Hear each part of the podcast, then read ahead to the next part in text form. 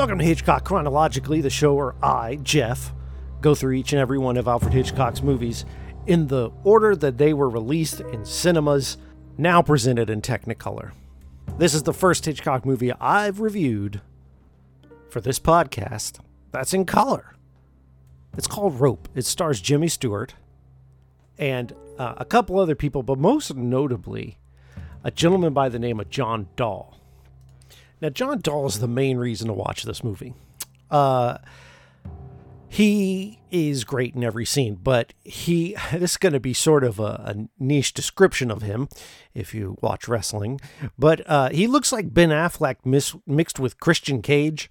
Uh, put it in Google, you'll get an idea who I'm talking about. But he is one of the two protagonists, three protagonists in this movie it's hard to say who. John Dall definitely gets the bulk of screen time and dialogue, although Jimmy Stewart is, of course, the top bill. And if you don't know who Jimmy Stewart is, he's pretty famous. He was in um, It's a Wonderful Life, right? Probably one of the most longest. What word am I looking for? One of the most celebrated Christmas movies of all time. He's also in a few more Hitchcock films to come, most notably Vertigo. That's going to be his big movie, sort of like with Cary Grant is in a bunch of movies, but mostly people know him from North by Northwest.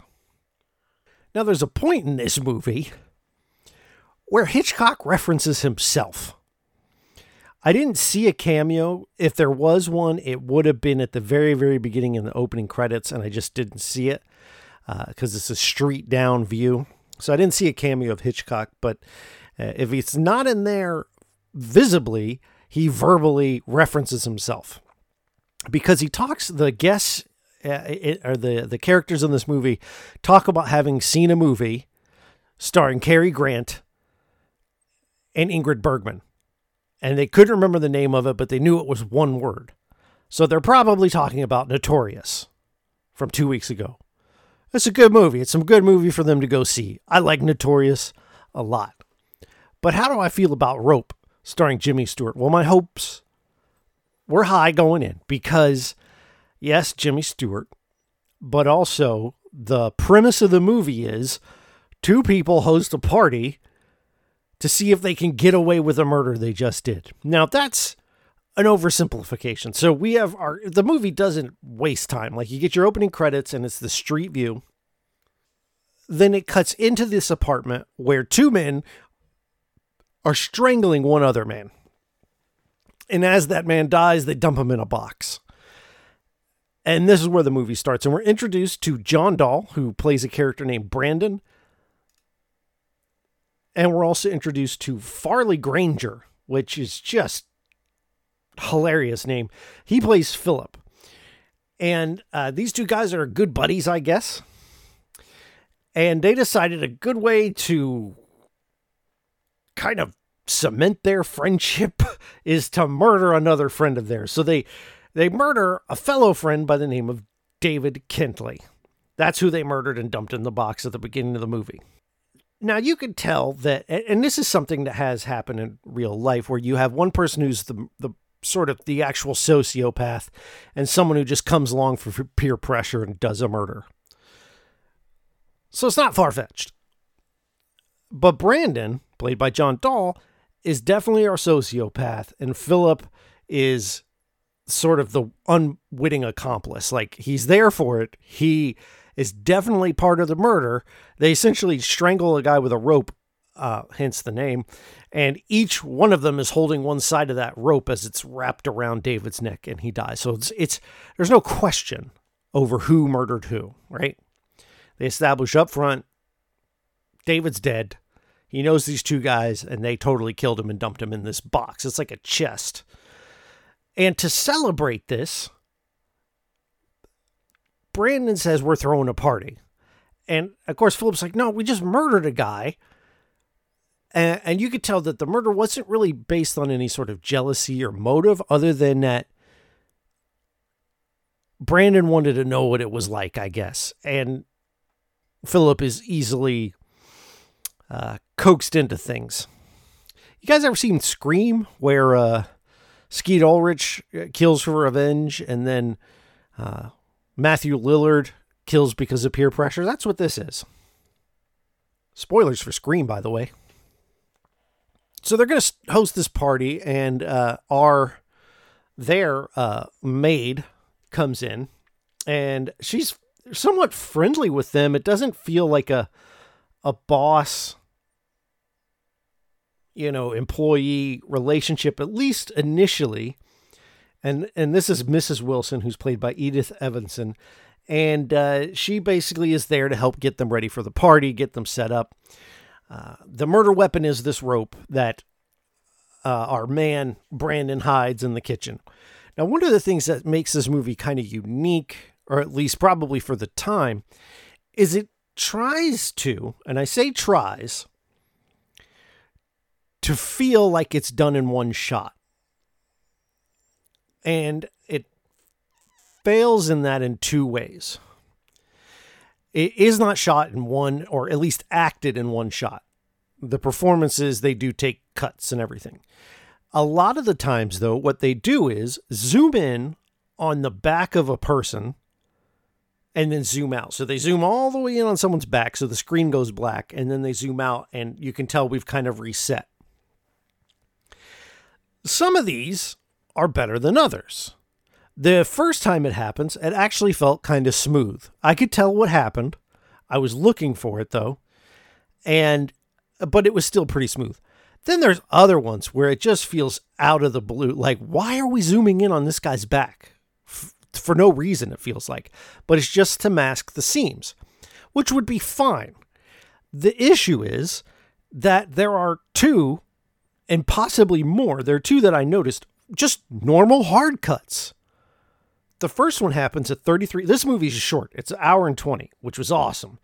Uh, but this movie uh, has a, ho- a hard cut at 33 minutes and 23 seconds, which I thought initially was on purpose. It represented a uh, point of view change in a way in the story. And I thought that was deliberate, but I'm not so sure now because at 51.57, there's a second hard cut and it doesn't kind of hold water my theory that it was done as a way to change perspective, to represent a change of perspective.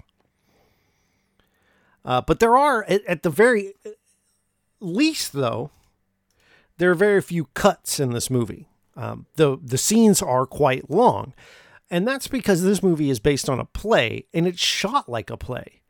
Uh, as you watch it, it feels like a play, and what I mean by that is it's all set in this apartment in largely two rooms.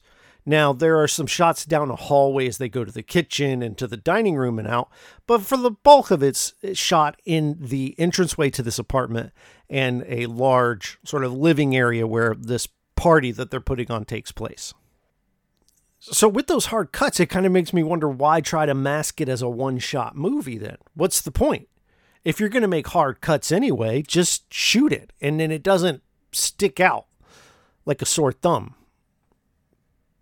But who am I? I'm not Alfred Hitchcock. So we're going to go ahead and have a party now.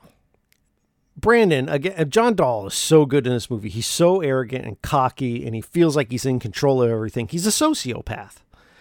And his whole thing was like just wanting to feel what it was like to murder someone. Now, Philip, on the other hand, is losing it because reasonably so because they've murdered someone he's hiding in a chest now john dall is throwing a party not only is he throwing a party he's invited over like an old uh, college uh, acquaintance or possibly professor uh, that is really good at deducing things that's jimmy stewart uh, who's playing rupert uh, cadell cardell K- cadell c-a-d-e-l-l and so Philip's like, why are we inviting this guy over? He's super smart. He'll find us out. And to which Brandon says, that's the point. It's going to be fun. I mean, that's let's he's essentially extending the experience of the kill into the experience of being worried about finding out. And that's part of the enjoyment for him. Whereas Philip, on the other hand, just doesn't want to go to jail at this point and is kind of thrown off at the same time because he just murdered a guy and a guy he knows, a friend of his. Now, I'm no botanist, but generally speaking, when someone comes up missing, they look for someone who is close to them or knows them. Not only that, but David, the guy who's been killed, has told everyone that he was heading over to this apartment and he was going to meet everyone there first. So now it places him squarely at their location, talking about seeing them, and now he's missing. So as so guests of this party start to arrive, a pair of them. Well, initially they had invited uh, the deceased's parents, which is just another like you could sadist sort of like laughing in their face because now as they get ready for this party, they move all of this serving stuff that's in the dining room into this main lounge area where there's that giant chest that housed the dead body of David. And they place like candles and the food and everything on this chest. And it is the centerpiece for the rest of the movie.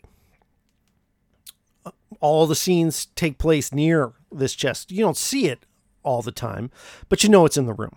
And again, this is one of those things where this I would like to see this play. Because I think if you were to see the play, the chest would always be in the foreground of the show. And there would be a constant reminder to you what's in there. And to a degree, that happens here.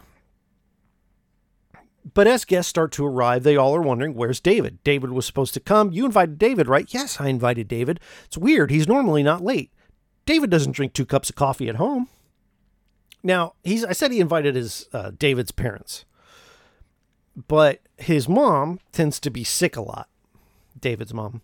So his dad comes as well as his aunt, uh, who is sort of over the top um, what's her name? Uh, Mrs. Atwater, played by uh, Constance Collier. And uh, this is a relatively small cast. Like if you look, oh, and I can say as I'm looking at IMDb that uh, Alfred Hitchcock did make a appearance as a man walking in the street after the opening, which is where I thought he'd have to be. Because uh, this is a small cast of one, two, three, four, five, six, seven, eight, nine people, not counting Alfred Hitchcock. And again, it all takes place in the small room as it is a play. So as guests arrive, again, you there's a like the Brandon's kind of an idiot um, because he says things that just implicates him or will implicate him as the missing David becomes more and more noticed. So he invites this dude his name's Kenneth. And Kenneth used to date this girl named Janet, who is currently dating the now deceased David, right? And before she dated Kenneth, she dated Brandon. And so what Brandon has done is invited these two that had sort of a rough breakup. And Janet's upset that he's coming. And Kenneth has been told, well, don't worry, you've got a good chance with her. I have a feeling. Well, what he's not saying is because her boyfriend's dead in that chest over there. And that again implicate like he knows, right? He's giving things away. It's almost like he wants to get caught. And the whole time though, Philip's like, "Come on, man. Damn it." So the party goes on and and Jimmy Stewart does show up and he does notice a handful of things are off, nothing too suspicious. But he is overhearing a conversation because there are several scenes with the characters kind of introducing them, and the, there's an argument or a, maybe not an argument. They come to an understanding, Janet and Kenneth. They come to an understanding that they are not really mad at each other. What they are mad at is Brandon for essentially setting them up. They find out that he was lying. They also like Kenneth says, "Well, he said this thing about me having a chance with you, which makes me think that they knew David wasn't coming." another way to implicate yourself.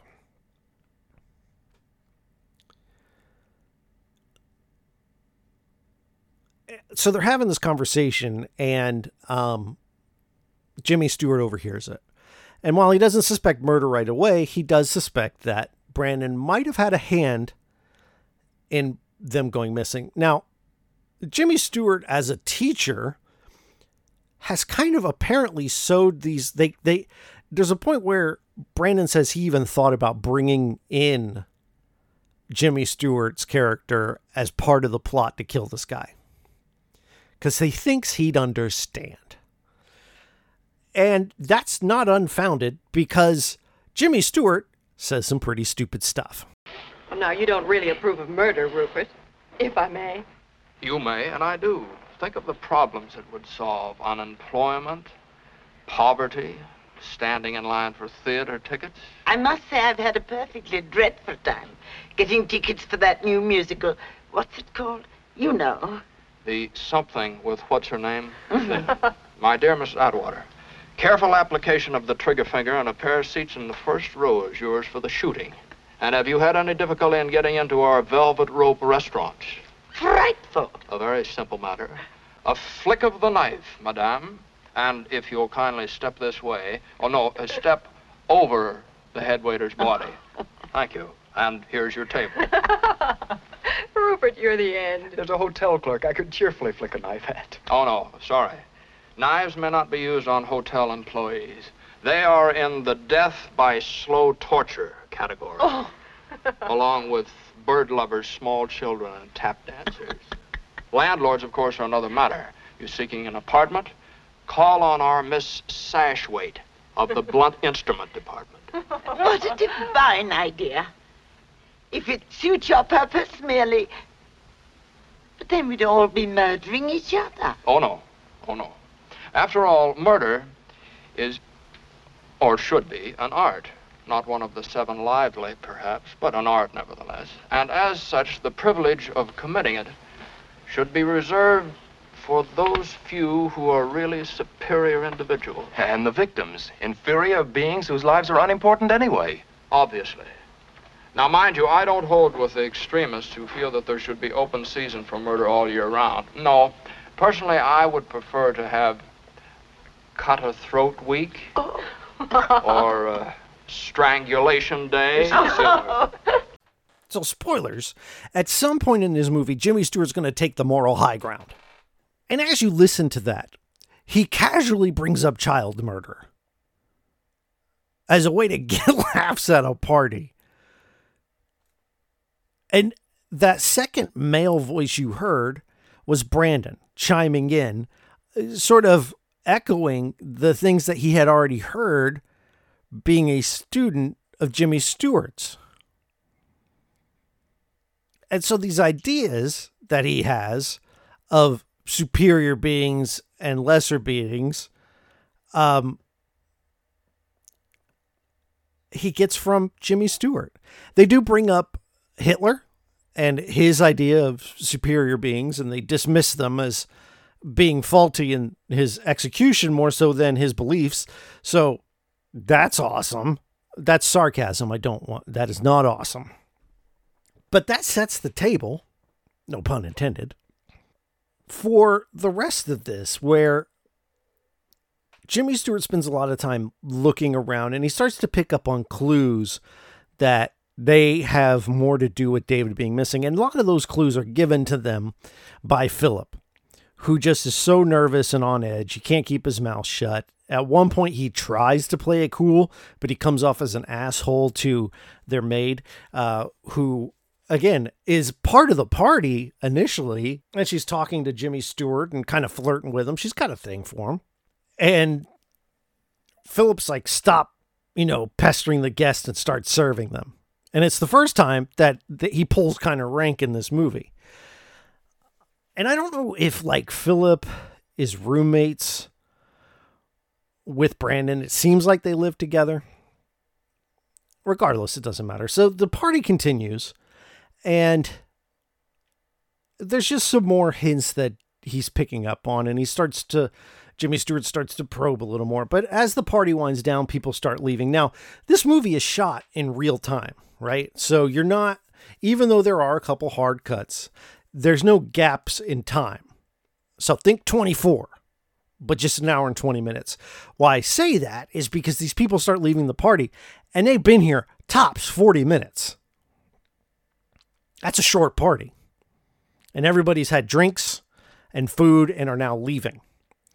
Uh, now, part of the reason they leave, though, is because uh, David's mom has called, and she hasn't. Everybody's at varying degrees worried about David, and David's mom calls to speak with uh, her husband, David's dad, and she's not feeling well. She hasn't heard from David, and this prompts uh, David's dad to head home. Now, they the the whole reason this party was thrown was for David's dad, and also to pick up some books these books, again, our sociopath, Brandon, has ta- used the rope that tied those books together, or excuse me, that, that killed David to tie the books together.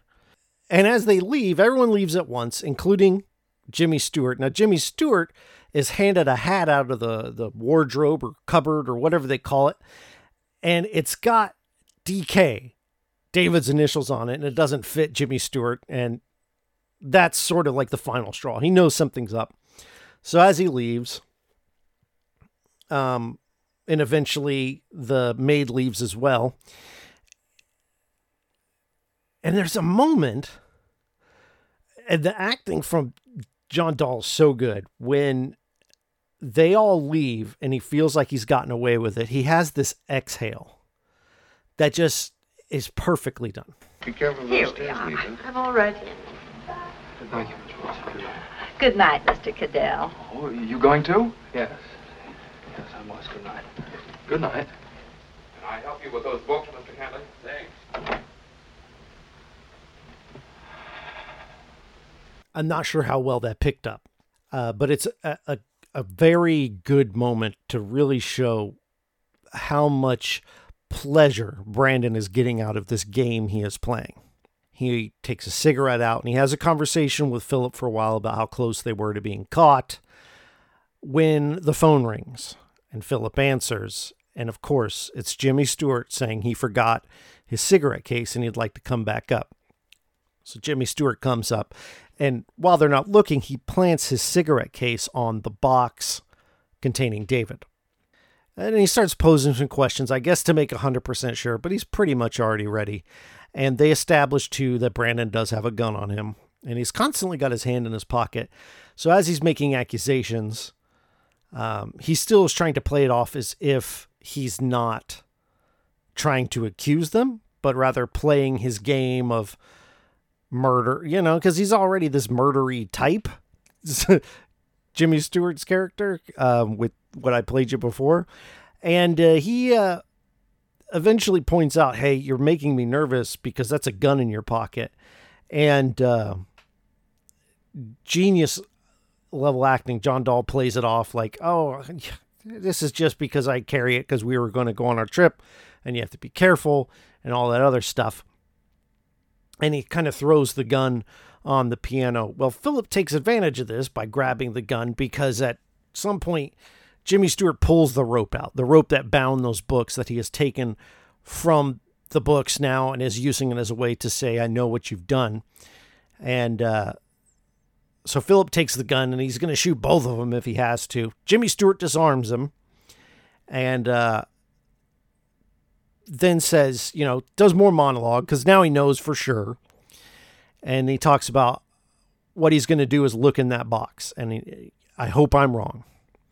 And he looks in the box, and we get another clumsy cut where it tries to look like it's one continuous shot, but you can tell it's not. And he finds the body of David.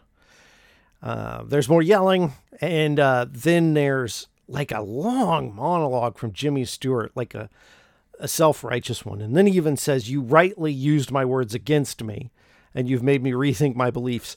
At what point, Jimmy Stewart's character,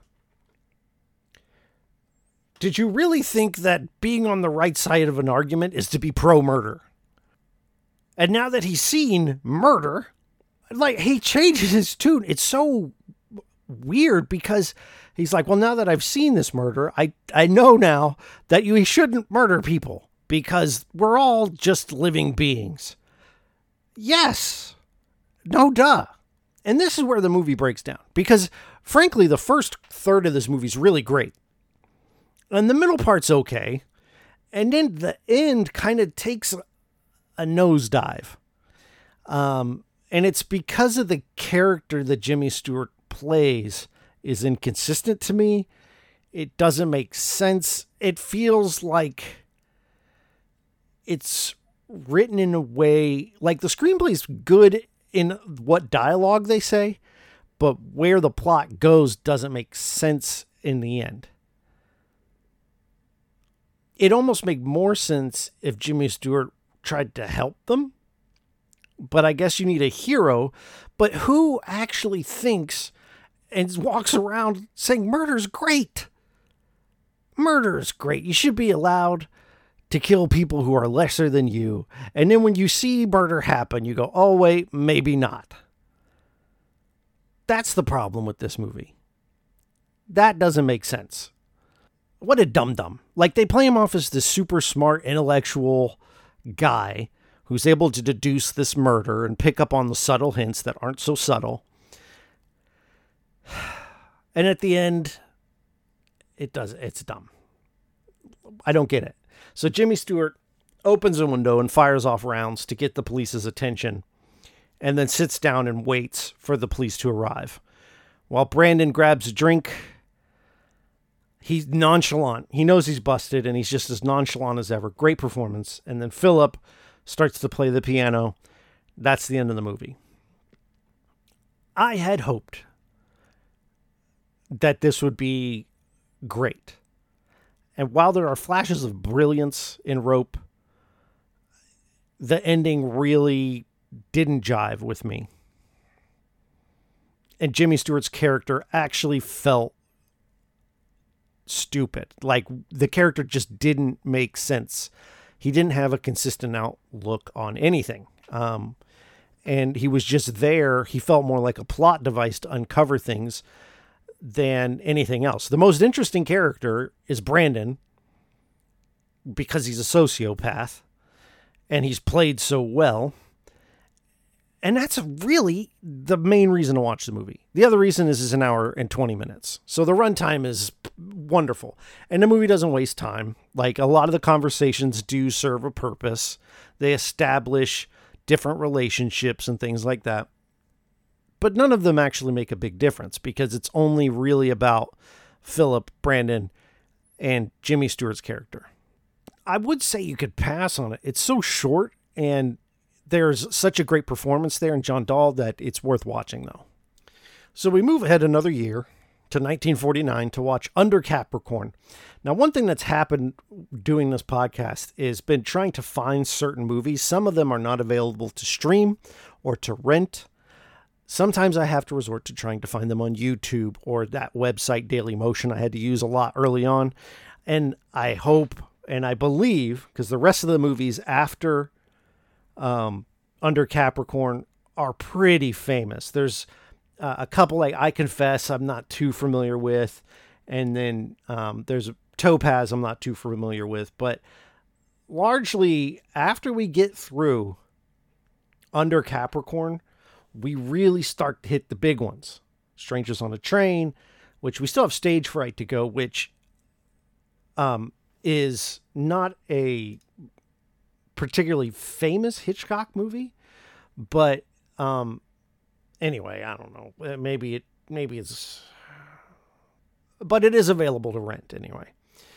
So Under Capricorn is on Daily Motion as of this recording. Hopefully, it's still there so I can watch it.